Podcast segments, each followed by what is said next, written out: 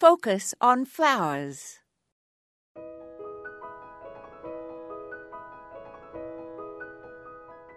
The plants we refer to as summer bulbs are similar to spring bulbs, but are subtropical, so just aren't winter hardy.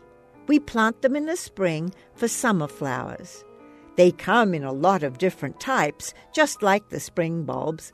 They can be true bulbs, but also tubers, rhizomes, and corms as well.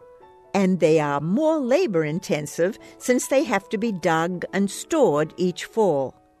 However, they add immeasurably to the diversity of the summer garden, and each are showy in their own way. Most common are gladioli, tuberous begonias, and dahlias.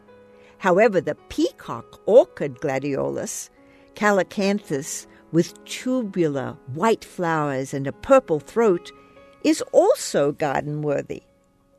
There is also Mexican shellflower, sometimes called tiger flower, Tigridia pavonia. It has iris shaped spotted flowers in an array of bright colors.